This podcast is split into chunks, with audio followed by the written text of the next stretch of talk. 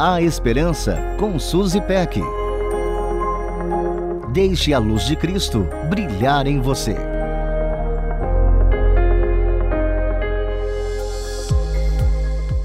Se em 2020 tive a sensação de que o ano teve 689 meses, em 2021 tenho a impressão contrária. Ontem era janeiro e hoje já é dezembro, e em poucos dias um novo ciclo se inicia. Fim de ano é um momento conhecido pela correria e retrospectivas. A mídia faz o retrospecto dos eventos mais importantes e mais comentados do ano. As redes sociais recapitulam nossos posts mais amados e a antiga canção natalina nos convida a uma reflexão. Então é Natal. E o que você fez? Será que na sua cidade essa música toca em todas as lojas também? Uma amiga me enviou um meme que fazia menção a esse questionamento. O post dizia: Então é Natal. E o que você fez? A resposta me fez rir.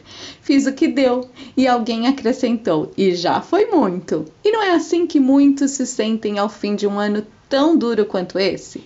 Brincadeiras e memes à parte, essa época da avaliação hora de ponderar sobre os pontos altos e baixos, positivos e negativos. O que realizamos? Alcançamos nossos objetivos? Amadurecemos? Esse balanço é um processo trabalhoso e valioso. Para que haja crescimento em qualquer área de nossas vidas, precisamos saber o que deve ser refinado. Se fizermos uma análise bem sincera, vamos encontrar pontos que estão indo muito bem outros que precisam de bastante atenção e outros que estão desastrosos. Uma vez feito isso, partimos em direção ao estabelecimento de metas para o próximo ano. Considero essa avaliação importante, por isso não só faço a minha, como também ouço a de outras pessoas, das próximas de mim.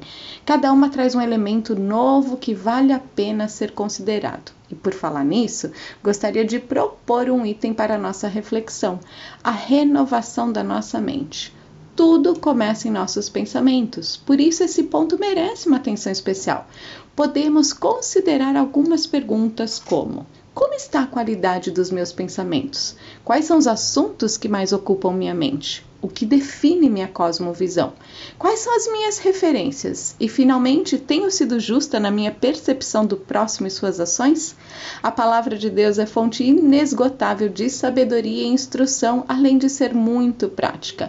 Em Filipenses 4:8 encontramos um checklist maravilhoso para garantir uma mente saudável.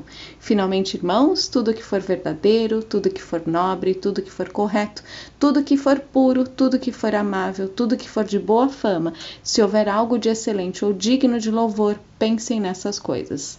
Uma avaliação maravilhosa para todos nós. Um beijo carinhoso e até a próxima.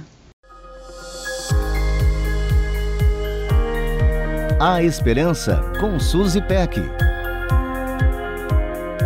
Deixe a luz de Cristo brilhar em você. Para conferir esse e outros conteúdos, acesse transmundial.org.br.